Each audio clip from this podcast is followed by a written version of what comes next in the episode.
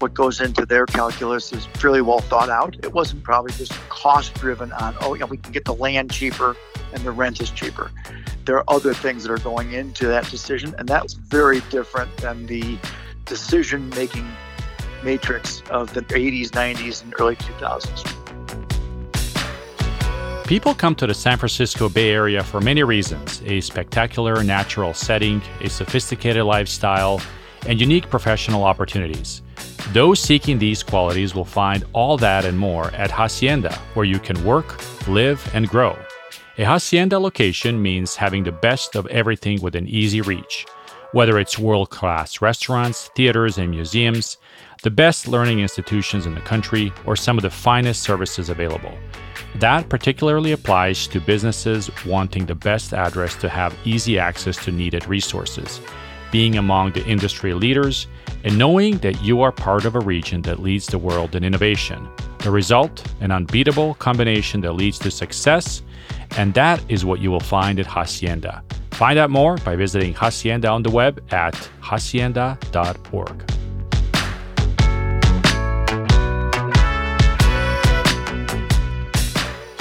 Today's conversation is with Jim Clewlow, the Chief Investment Officer at Centerpoint, one of the nation's largest and most influential industrial commercial real estate investors and developers. Jim's road to Centerpoint was an improbable one. He started in the commercial real estate industry after graduating from the University of Illinois and taking a research job with CBRE. He wanted to become an office broker, but opportunities there were scant, so he went to the industrial side of the business and had to learn on his own the ins and outs of that industry. And it was not a very exciting part of the industry at that time either. Today, Jim and Centerpoint are helping define the industrial real estate market throughout the country, and Jim sees the industry's constant change as one of its most appealing features. Welcome to the podcast, Jim. Jim, uh, good afternoon. How are you? Good. How about you? I'm doing well. I'm doing well. Where does this podcast find you today? Where are you? Yeah, Chicago, Illinois. Excellent. Are you guys uh, back in the office, uh, sort of back to normal, or still kind of crawling back as uh, the CDC uh, allows you? Yeah, back. Yeah, we're back in the office and uh, you know working as, as hard as we possibly can. Okay, like like every industrious you know midwestern firm, right? that's, that's exactly yeah, right. Excellent. No for me. Good, good. Um, well, Jim, by way of uh, introduction, tell us a little bit about you know your background within a company, how you got to Centerpoint, and sort of you know yeah. how your winding road of your career kind of got you to where you are today. Yeah, I came out of the University of Illinois in 1985. You know, I'm from Chicago originally and knew that the commercial real estate industry was growing rapidly. And so had lots of people suggesting I take this route uh, and talk to a whole bunch of different brokerage firms and was uh, hired by CB in December of 85. Okay. So I was with CBRE, you know, the, the big national or really international brokerage firm. Uh, and they were a dominant force at the time. They were owned by Coldwell Banker, believe it or not, which was owned by Sears. So they were part of the Sears financial network you know, people kind of tend to forget yeah, that. right. Yeah. And so you you'd walk into a mall and you'd see Dean Witter, Coldwell Banker, Allstate. I think they had somebody else too, uh, and that was their financial network. It was really very very smart. Yeah. And the reason I bring it up is because it's something that they gave up on. They probably shouldn't have. You know, the department store business. Obviously, we, we, we know what happened with, with, them. Sure. But the financial network investment they had made. This was basically you know late late late seventies, late eighties was really something that was driving their earnings. And it's a story that people kind of tend to forget about. But anyway, I started at CB in December of 85 as a market research analyst, meaning that I was the guy that basically went out, looked at buildings, figured out the square footage, you know, who was in there, who the decision maker was, whether it was office, retail, or industrial. CB had primarily three property types that they focused on. Yep. They had multifamily, but it wasn't as big then. And so they had me support the retail, office, and industrial functions for market research, which was really a good background because it helped me understand the market, helped me understand what brokers needed, what sellers you know were doing. You know, so essentially, you, you're you're you're you're an eyewitness to the market every day as someone who's coming out of college. And and CB's got a, a wonderful culture in terms of training people. Yeah. So I I learned a lot as you know, I was 22 when I my, my first day Uh, and and it was really a great industry to get into. Yeah. And I didn't really understand all the macro ones. And you weren't do, doing just industrial that time. Sounds like you were kind of doing all right. property types, all right? three. Yeah. Yeah, no, that's exactly right. So I, I had the exposure to see office. Yeah. And quite frankly, I was based in Schaumburg, Illinois, Okay. Which at the time had as much office space. If you, if you added up every office, basically took all the buildings and added up the square footage, the, the office base of Schaumburg had the same size as like Cincinnati. Oh wow. So it was a massive office Yeah, market yeah, for yeah, that time and was basically congregated around Woodfield Mall, which is about two and a half million square foot you know, mega mall here in Chicago. And you know, you know, back then that's when office buildings were congregated around big malls and and there was a retail mecca you know, surrounding that big mall. Yep. So the retail and office business was particularly strong. And then the industrial market that I focused on was Elk Grove Village, Illinois, which is adjacent to O'Hare Airport. And, and it's not uh, an unusual transformation, but way back then, the big industrial markets, the most active industrial markets, were always near the airports. That's right. Yep. You know, they weren't necessarily near ports; they were near the airports. So uh, I was working in Elk Grove, you know, uh, basically canvassing buildings and trying to figure out what the square footage is and who- you know who was in the building, et cetera, et cetera. Doing that in office buildings in Schaumburg and doing that in retail buildings in Schaumburg primarily. Yeah. And getting to know the brokers and getting to know the lay of the land, the, the nomenclature of the businesses. You know, it's got a lot of different terms Sure. that are confusing. Not that, that, that they're difficult because they're not. Right. But it's more just understanding the, what, what, what it all means. And came out of that program in 1986, basically end of 86, running for an industrial real estate broker. And it wasn't by choice, to be frank with you. I wanted to be an office broker or a retail broker. okay. Uh, that's where the, the money was really being Right, made at right. the time. But we just had too many brokers. And so they said, you know, Jim, if you want to work at CB, this is the path you got to choose. You got to be an industrial broker. And I said, okay, I guess I'll, Yeah. I'll, I'll do what I need to do because I really I like the, the team, I like the culture, the values. They had a lot of good processes and systems that I learned. And it was a very collaborative environment. Believe it or not, their corporate culture at the time was incredibly team oriented. They liked to hire athletes who were really team oriented, and if there were people that were individualistic, you know, who were at sharp elbows, they, they tended to get rid of them. So it was a pretty nurturing for someone like me. Like you, know, you would expect to be, you know, that it would be like a, a boiler room type Yeah, situation. It was, it wasn't at all. Yeah. It was, but quite frankly, the, the the very very opposite of that. Yeah. And so I joined uh, one of the senior brokers in industrial, January of '87, essentially Yeah. got into leasing and selling industrial real estate uh, you know, that, that, that year and you know, doing it the old fashioned way, Sure. which at the time meant going out and, knocking on doors, not via phone or Zoom or text or any artificial means. It was going out and, literally knocking on door. You, know, you would walk building to building, knocking on a door and say, Hey, listen, I'm Jim Clewlow, is the owner here. Nine times out of 10, or maybe even more, it was, can you get the hell out of here? uh, so you learn rejection very right. quickly Right. But you also learn that you know, people generally, by and large, no granted, maybe this is a Midwestern trait, but by and large, people are, are very good. You, you learn a lot about humanity. Sure. And by and large, people are like, hey, listen, sorry, I'd like to do it, but I can't, Yeah, can't help you. yeah, yeah, know? Right. So no one was ever really rude or terse or threw me out. Uh, and I must have called on thousands Yeah. of people. And so, you know, it is reaffirming in that way. Yeah. You learn a lot about people in that position. So, uh, you know, that it was a very humble beginning. And quite frankly, uh, the guy that was training me really didn't want to train me. He was uh, so busy with his own business uh, that he was kind of like, okay, I got to train this, you know, 23 year old punk who doesn't know anything. uh, and so Right. essentially, I was a, a lone wolf training myself, and he would help me, but for the most part, it was all on my own, and I didn't have a lot of money. You start out with essentially straight commission, Yeah, right? It's not yeah, a situation where they're giving you a lot of money. So it's it's a very humble way to get going, but you learn a lot about yourself, a lot about the business, a lot about people, uh, and you don't take anything for granted. Yeah. That's you know, right. So like you said, you know, Jim, what do, what do you you know what do you love about the business? You know that it, it, it enabled someone like me, uh, you know, a B plus student at the University of Illinois, you know, to prosper. Right. Right. I mean, I, I, would- I was very fortunate to have, you know, the support of the CB franchise, the, the brokers that were there, uh, but also uh, being an industrial business marketplace that happened to be growing, and I just didn't know it Yeah. yet. I mean, it was one of those things. But at the time, industrial was sort of viewed as the backwater of the three big property. Yeah, certainly not the sexiest part of the commercial real estate space. That's No. right. Yeah. Yeah. No yeah. glamour at all. Quite frankly, people would when th- when they would ask me what I did. I'm talking about like friends and relatives. Hey, what do you do? I'm an industrial real estate broker. What? You know, what does that even mean? Right. Well, you know, factories, warehouses. Oh, too bad.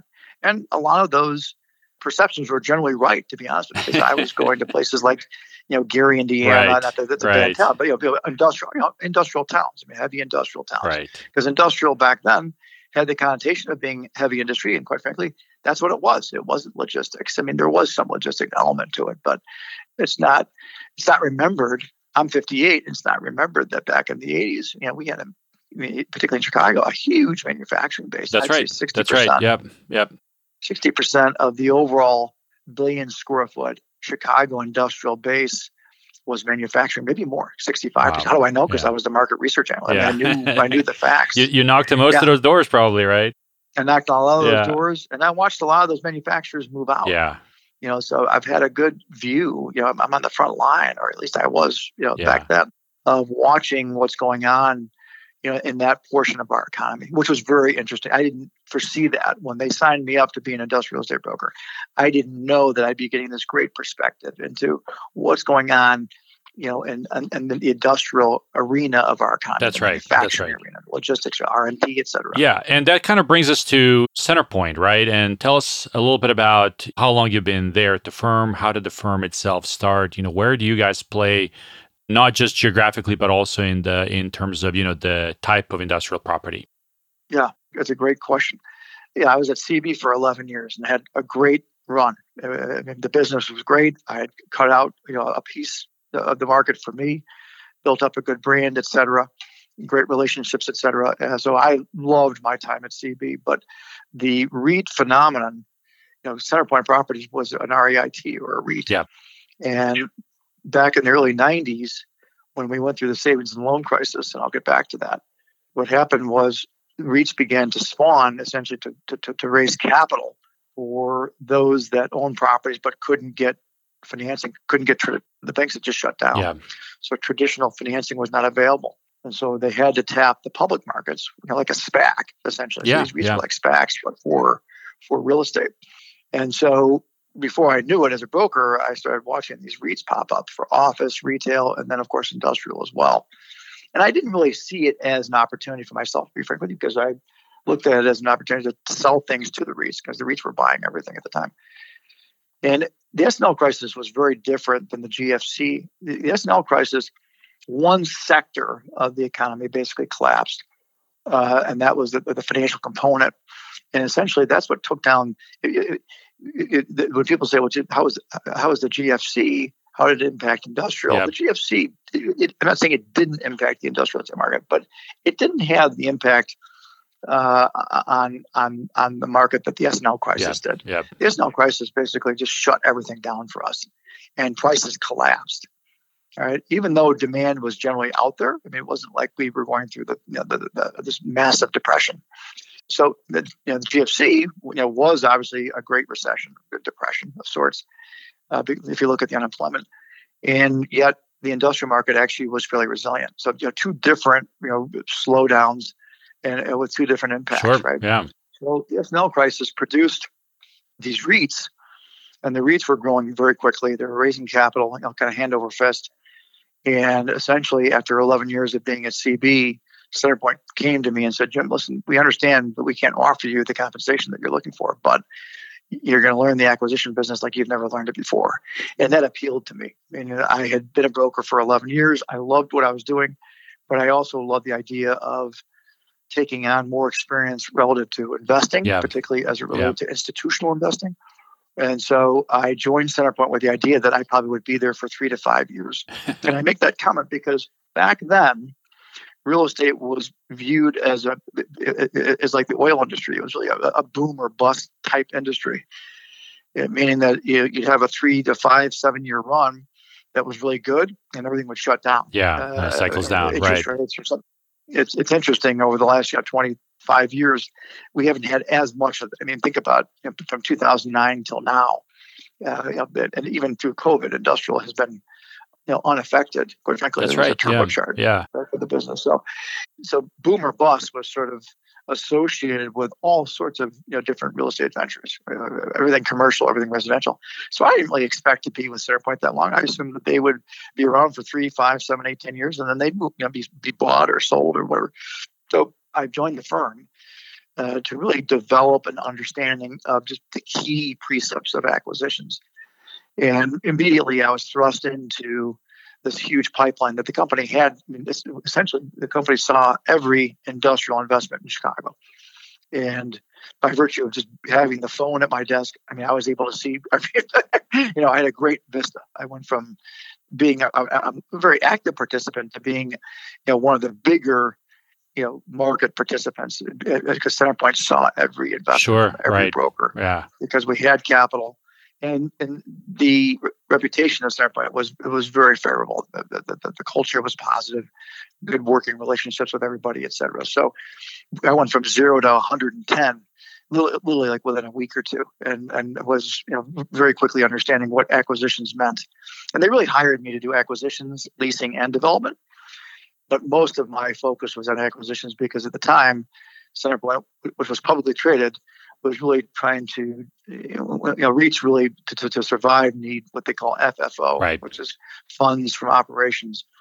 FFO was most quickly created by leasing.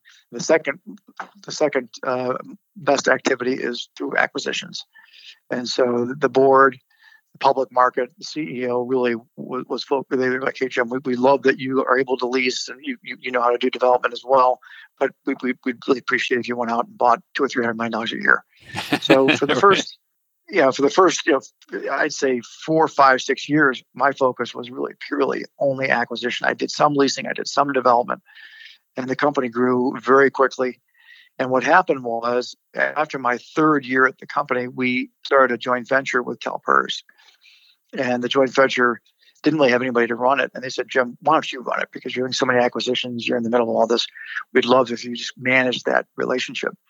And so uh, in 99, 1999, we started the joint venture, and the joint venture ran for seven years okay. and was one of the more profitable joint ventures that CalPERS had ever been in. And so as time progressed, they were saying to me, geez, Jim, we'd, we'd, we'd like to put more to work in industrial. What would you think we should do? And I said, you should just buy the company. And Centerpoint, again, publicly traded, uh, we were just focused in Chicago. So all of our growth had occurred there. And I could very easily see that we were going to run out of, you know, it, it, Chicago's a great market, but if you're growing as rapidly as we were, we were going to run out of room. Yeah. And and that was going to be my next question. Kind of like, you know, by, by that point, you were already now going national, right? We were headquartered in Chicago and we were focused in Chicago as a public company. Yep. And the joint venture was also focused in Chicago. But I could see that we were running out of room to grow in, in, in Chicago. And so I said, CalPERS, why don't you buy the company? We can use this influx of capital and taking it private to get nationalized, to basically you know, get the company into the, not just Chicago, but at other yeah, diversified right. markets. So that's what happened. They bought the company in 2006. And we had built two massive intermodals while we were public uh, down in Joliet, Illinois, which is southwest yep. of Chicago. Yep. We finished the, the, the, second one while we were private, but essentially we, we, we built them while we were public. And they were they were successful, but they were more successful in concept than in terms of the overall financial performance. What we found out by doing the intermodals was that containerization was not just not just growing global containerization or the movement of goods by containers globally. It wasn't just growing at a, at a good clip; it was growing at a, I mean, at, a, at, at an accelerating clip.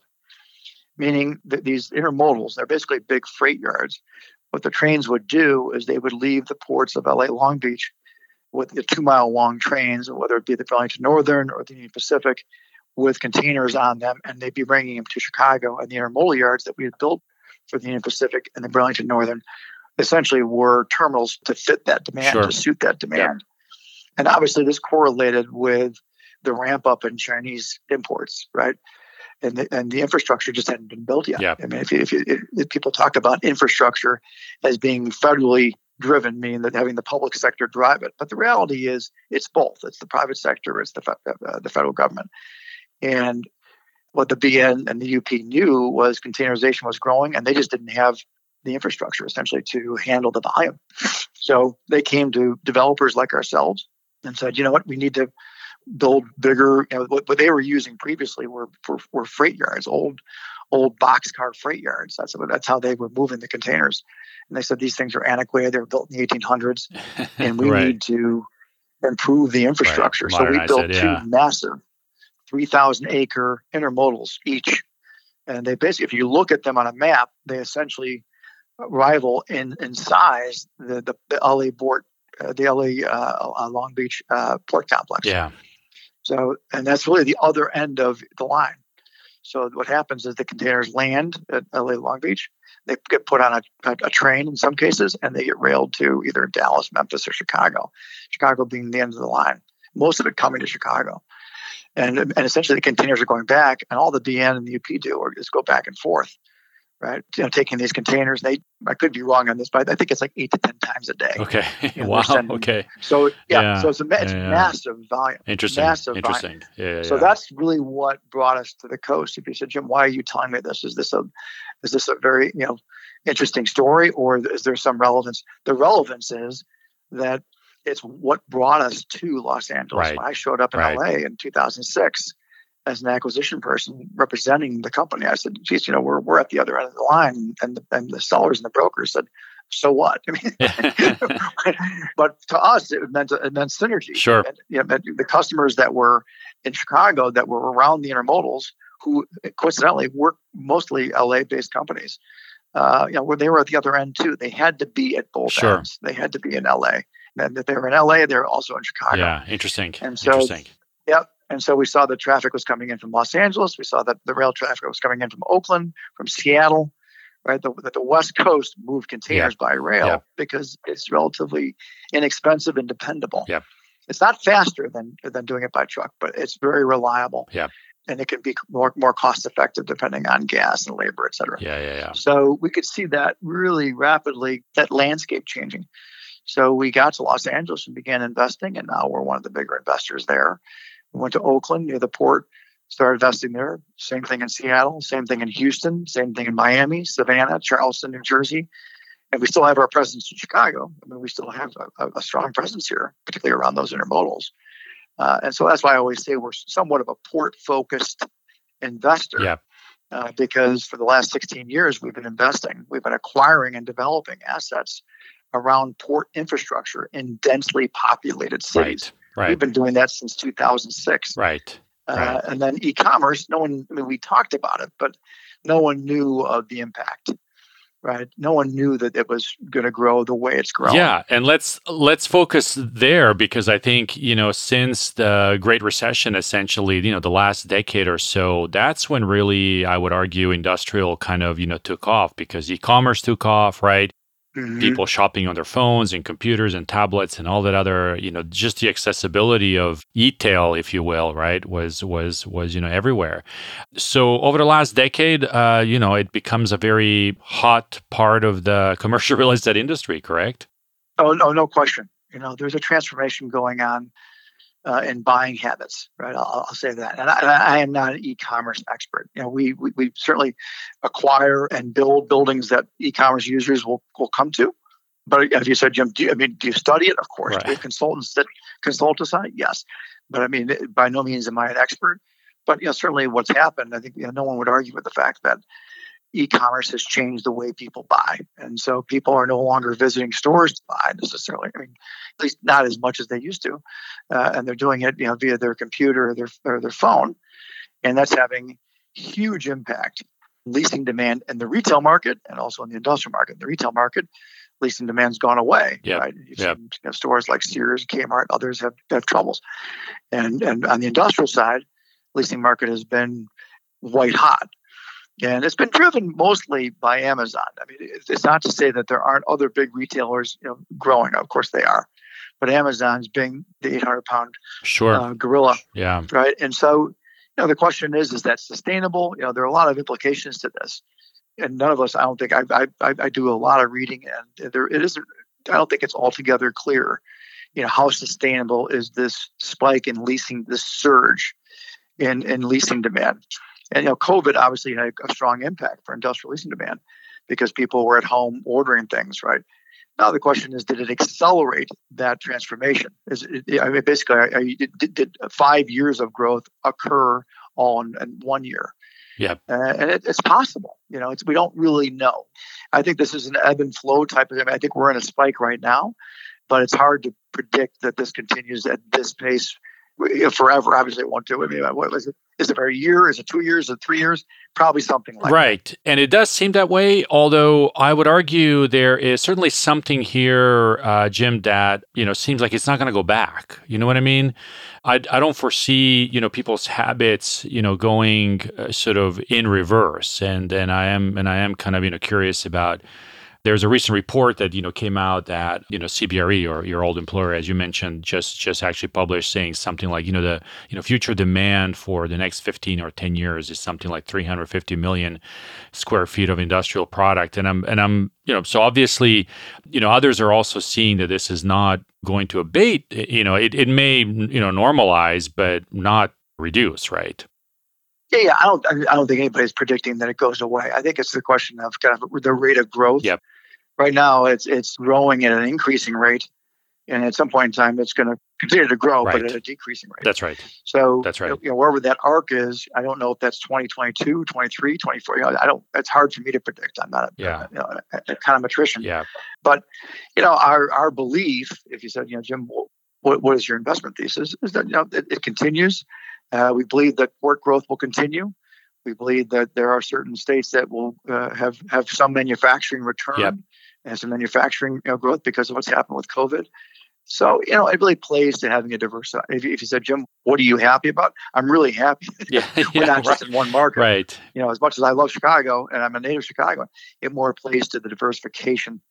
And, you know, I've, I've had this discussion with a lot of different people that, you know, will, will industrial estate companies, is it possible because there's such an emphasis on logistics that firms just pick out a certain piece of the supply chain? You know, is it, it mean are there just firms that focus on just the last mile? Yeah. Or focus more like a niche, niche area. Yeah. Niche. Mhm. Yeah. Yeah. I mean, and I, and I think that's probably true. Yeah, it's Right, possible. but- certainly possible, right? right? Yeah. It's possible, but you can't beat having general investments and, and a diversified. You know, you know, we're we're structured like an ETF almost, Right. in, right. in the major markets of the country. And it's not to say we won't have some bumps along the road. Right. It's more to suggest that the volatility of our cash flows. That's what it comes down to. Yeah. It's the cash flow of the consolidated portfolio, right? You take the, the whole portfolio and you say, okay, well, how's the cash flow doing? Net cash flow after you know, paying for roofs and parking lots and all those kinds of things. As, as your rent hopefully grows, you know, what is the what is the consolidated cash flow? That That's rent? right. That's right. how does it look over a 20 30 40 year period because that's what a pension fund would look at and so that's what we're built for we're built for it you know, it's, it's, it's more of a defensive position diversification plays to that Yep. One of the things that over the last sort of 18 months, certainly during the COVID outbreak that we've all witnessed is how industrial has just basically kind of breezed through turn of the cycle, if you if you will. Uh, this has resulted in other companies, you know, raising massive amounts of money to get into the play of things, if you will. That usually leads to, you know, things like overpricing of the product, in some cases, you know, even lower cap rates, you know, things like that, right? Are you concerned about that? Are you concerned about how much money is being raised to go into uh, industrial, how everybody's basically chasing, you know, the same amount of deals? well i don't know if it's the same amount of deals i mean the bases are growing i mean that, i mean if you look at the development pipeline so the bases of each city of of each region it, it's growing so you know, the, the, basically the, the stadium is getting bigger right the opportunity uh, set it is growing now, certainly there are it's very competitive i'm not suggesting it's not Sure. but I, I'd be careful with saying it's it's finite. I mean, it's constantly growing and changing, and and I think there are more investors that are looking internationally, looking Yep, to Mexico and Canada, uh, going to Europe. So you know, I I, I don't or in South America.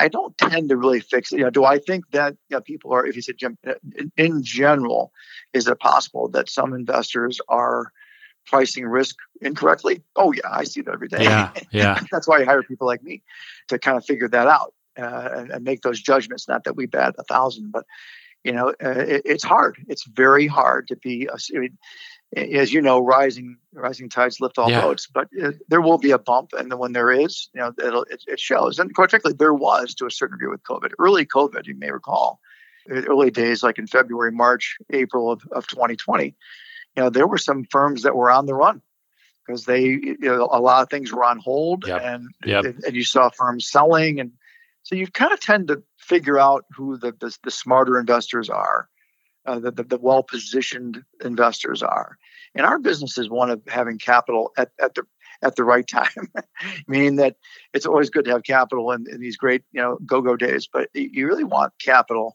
when things dis- dislocate, and you've heard that before, and, and everybody says it, Yeah. but it's that's a hard thing to do. Yeah. That's a, it's, it's it's a simple thing to it's a simple lesson. It's a really hard practice to put in place for a whole bunch of different reasons. Uh, so we, we- the good news is I think we've got that discipline. I think we're in a good position that we'll be able, we'll be able to ride ride through the you know the waves as we as we call them you know, as as they come at us. We weren't in that position as a company when we were just Chicago. Yeah, only. There's yeah. no way. And I'm not sure we would have survived the GFC, quite frankly, to be honest, if we were just Chicago only. And what's also happening is that, and this has certainly been, I think, accelerated during the COVID pandemic, but you have people now moving to, you know, the Boise's and the Austins and the Salt Lake Cities, right? I mean, I think people are kind of really gravitating towards some of the maybe secondary and tertiary markets. And I'm also seeing, like you just said in your in your last statement, that you know the stadium is getting bigger, meaning meaning the you know there there are other places now where industrial is also growing. Now, through some of the markets that you've you know mentioned earlier, like you know the urban core markets of you know like the Bay Area and Southern California and Pacific North Northwest, companies like Amazon have been driving most of that demand for space there. Do you see them also likely being the kind of you know main driver in some of these other secondary and tertiary markets too? I don't know how they couldn't be, you know, as they grow their. But but honestly, again, I'm not an expert on Amazon. I mean, they're very closely guarded in terms of what they do. Sure. But they continue to grow at the pace they're growing at. Certainly, they're going to go into secondary and tertiary markets. Yeah. Over the next sort of, you know, few years, do you see any distinction between what happens in kind of the urban core markets compared to like, you know, other other markets? So let's take, you know, the Bay Area as an example. So Oakland versus Central Valley, right? What role will industrial play, you know, closer to Oakland, closer to San Francisco versus something in, you know, Central Valley that's, you know, a couple hours away, uh, but you know more of a you know connection node for other parts of the you know state or the you know the West Coast, if you will. Yeah, I, I don't think it changes that much. What we're seeing is densification of the urban delivery system, right? But like, like if you look at the infrastructure that Amazon's building out, it's the densification of, I'd say, the urban delivery system. Right, and and they're not the only ones doing it; others Yeah. are doing it too. Sure. So I think that, that's really, you know, if you look at the Central Valley, you know, it's been growing for years. We've been out in Manteca for since 2007. Uh, so it's not like it. And if you look at the, how it's grown, yeah, the buildings may be bigger or different. You know, they may be, you know, designed a little differently. Maybe there's more parking, et cetera. But the reality is that growth was occurring with or without Amazon or with or without e-commerce. I think the e-commerce emphasis is on these massive fulfillment centers. One, and then two, I'll call it the, the densification of urban delivery. You, you, and you see it.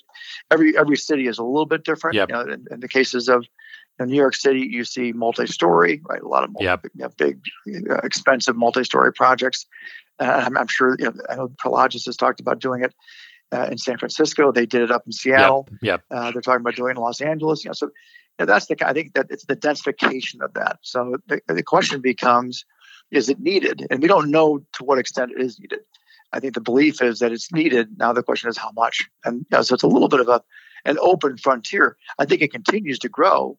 Again, it's just a question of what rate and you know, sort sort of where and when. Yeah, and maybe a decade is too long to you know predict, but certainly over the next few years, what what do you think will be some of the markers of the of the industry? Do you also foresee consolidation of you know players like you guys happening, where there'll be you know fewer players but uh, more bigger and powerful, right? Hard to say. Yeah, it's hard to say. You know, that's I mean, you know, consolidation comes in waves. You know, and if you look at consolidation theory, you know, it's a continuous process, meaning that the industries kind of go through consolidation, then they then they deconsolidate. So, you know, certainly we saw a lot of consolidation between 2010 and 2020. You know, does that continue to happen? I don't know. It depends on you know on borrowing costs, on the economies of scale of being a, a bigger firm, et cetera. You know, I mean, it, bigger isn't always better Sure. Yeah. we've seen that. So I, I, I think it's a question of how, what, what do the customers want? And we don't, we don't know enough. that, You know, this e-commerce growth, you know, it's very dynamic, and we're all kind of, you know, we've got we've all got our forecasts and we have our our, our tea leaves in terms of where we think it's going. But I think that's what will drive whether there's consolidation or not. I think you know, it's clearly borrowing costs and things like that, you know, operational efficiencies. That certainly goes into it. There's no doubt about that. We, we you can obtain op- operational leverage by being bigger and industrial. Again, if you start to lose touch of of your customers, then your buildings are vacant. Yeah. so so you know, there's there may be a point of diminishing returns, and and certainly if you look at other industries, that's occurred. Yeah. Yeah. And you mentioned you're you're you know not a retail expert, so I'm not gonna you know quiz you on your understanding of the of the retail market, but certainly there's been a convergence between industrial and retail in the last decade sort of the retail presence has become more like a like a showpiece, right? And then the sort of logistics piece behind it ends up being the you know delivery aspect of it, if you if you will. And we've seen that in furniture, we've seen it in some some kind of other areas too. Anything that you know your consultants or like you said, the people that you hire to kind of tell you some of the things that they are observing in this space that you think will be interesting over the next few years? In terms of the convergence? Just in terms of how those two, you know, areas will continue to work together. Yeah, that too was is kind of open to interpretation because I had exposure to it as a market research analyst at CB. Right? I, am not saying I'm an expert in retail, but at least I have I have an appreciation for what I don't know. Yeah. And I'll give you a quick story. When Best Buy first came on, you know, into, into, you know, onto the scene, which was probably, I mean, you, you, again, you probably can correct me, but somewhere in the early 90s, 91, 92, 93, you know, they were regarded as a category killer. That's what the retailers yeah, called them. Yeah. Essentially, they were, they were taking a category out of the department store and just solely focusing on that, just like Home Depot did. And so when they showed up, I said, "Oh, geez, the Best Buy." Oh no, it wasn't Best Buy. It was uh, Bed Bath and Beyond. That's what it was, Bed Bath and Beyond.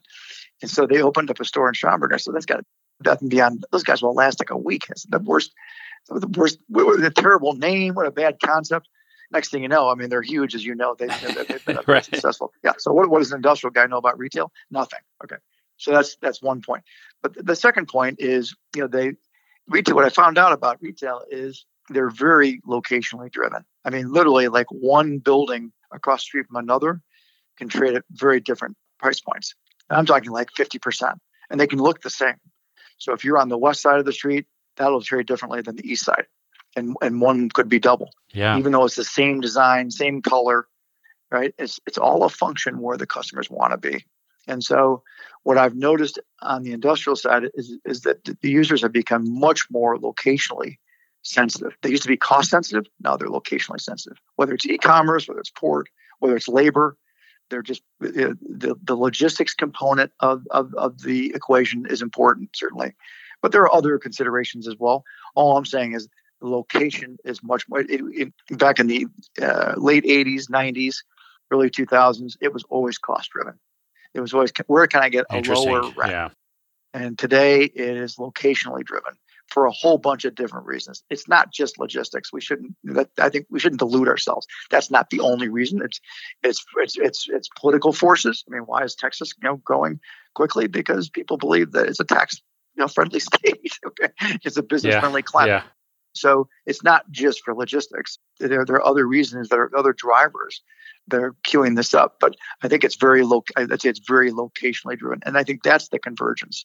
Interesting. The convergence is that hey, you know, that the valuation of one property can be very different than the valuation of another property, even if it's just down the street, and they might look the same. Interesting. Interesting in the industrial realm. Yeah. So so as you see, you know, you mentioned, you know, Manteca in the Central Valley of, you know, California. So as you see an Amazon building a 2 million square foot uh, industrial property there, it, likely it will attract others as well, right? Because they feel like they have to be, you know, near there is what is what you're saying. It could. It could. I mean, you know, I mean, but they picked it for a reason. I mean, let's assume that they have, you know, you know, what, what goes into their calculus is fairly well thought out. Right, it wasn't probably right. just, just cost driven on, oh, you know, we can get the land cheaper and the rent is cheaper. Yeah.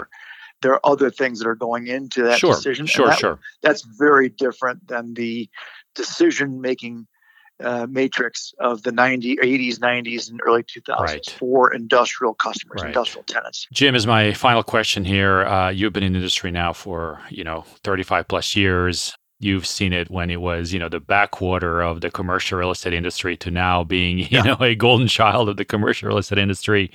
During that time, you know, what sort of keeps surprising you? You know, what still kind of, you know, gets you out of bed and, uh, you know, gets you excited about um, industrial real estate? Oh, it's a really good question. You know, I think it's because it's always changing. You know, that it, not just because of e-commerce. I mean, for uh, if you said, you know, whether prior to e-commerce was it evolving? Absolutely. It, there's always an evolution going on. They may be mini evolutions, right? That they're almost imperceptible. It's a very dynamic. What what makes it addictive for me is it's always a different picture. It's always a different movie, right? When I wake up, and I'm because I, have a, I'm privileged to have a great vista into this market, you know, based on what I do and it's always a different movie. Then there's always a different outcome, and so that's really, and it's not always what you think it's going to be, right? It's, it's not the Yeah. it's not the, the movie ending that you predicted. So I would say uh, the addictive nature for me is that to think what's what's next, what how is it going to evolve? And I, what I always say is Walmart. I mean, they were the, the they were the kings, and they still are. But we, you know, people don't talk about Walmart as much as they probably should. Uh, they are logistics, you know, geniuses and leaders. But it's funny. I mean, when in 2005, when we were building a big campus for them in Chicago, about, about, like almost a four million square foot campus uh, for them in Chicago, nobody was talking about Amazon. And so the question I leave you with, Vlad, is you know who's the next Amazon, Yeah. right? So you know we weren't even talking about Amazon in 2005. That wasn't that long ago. That was just 15 Yeah, years ago, yeah. 16 years ago. Okay, so in 15, 16 years, who are we talking about? Who's the hot? You know, because you know it'll be somebody else. It, it just it works that way. Yeah. Well, Jim, it was a pleasure speaking with you. I really appreciate you taking the time to chat with us. And uh, yeah, best of luck uh, for the rest of the year and look forward to connecting with you soon. Thank you, Vlad. Talk to you soon.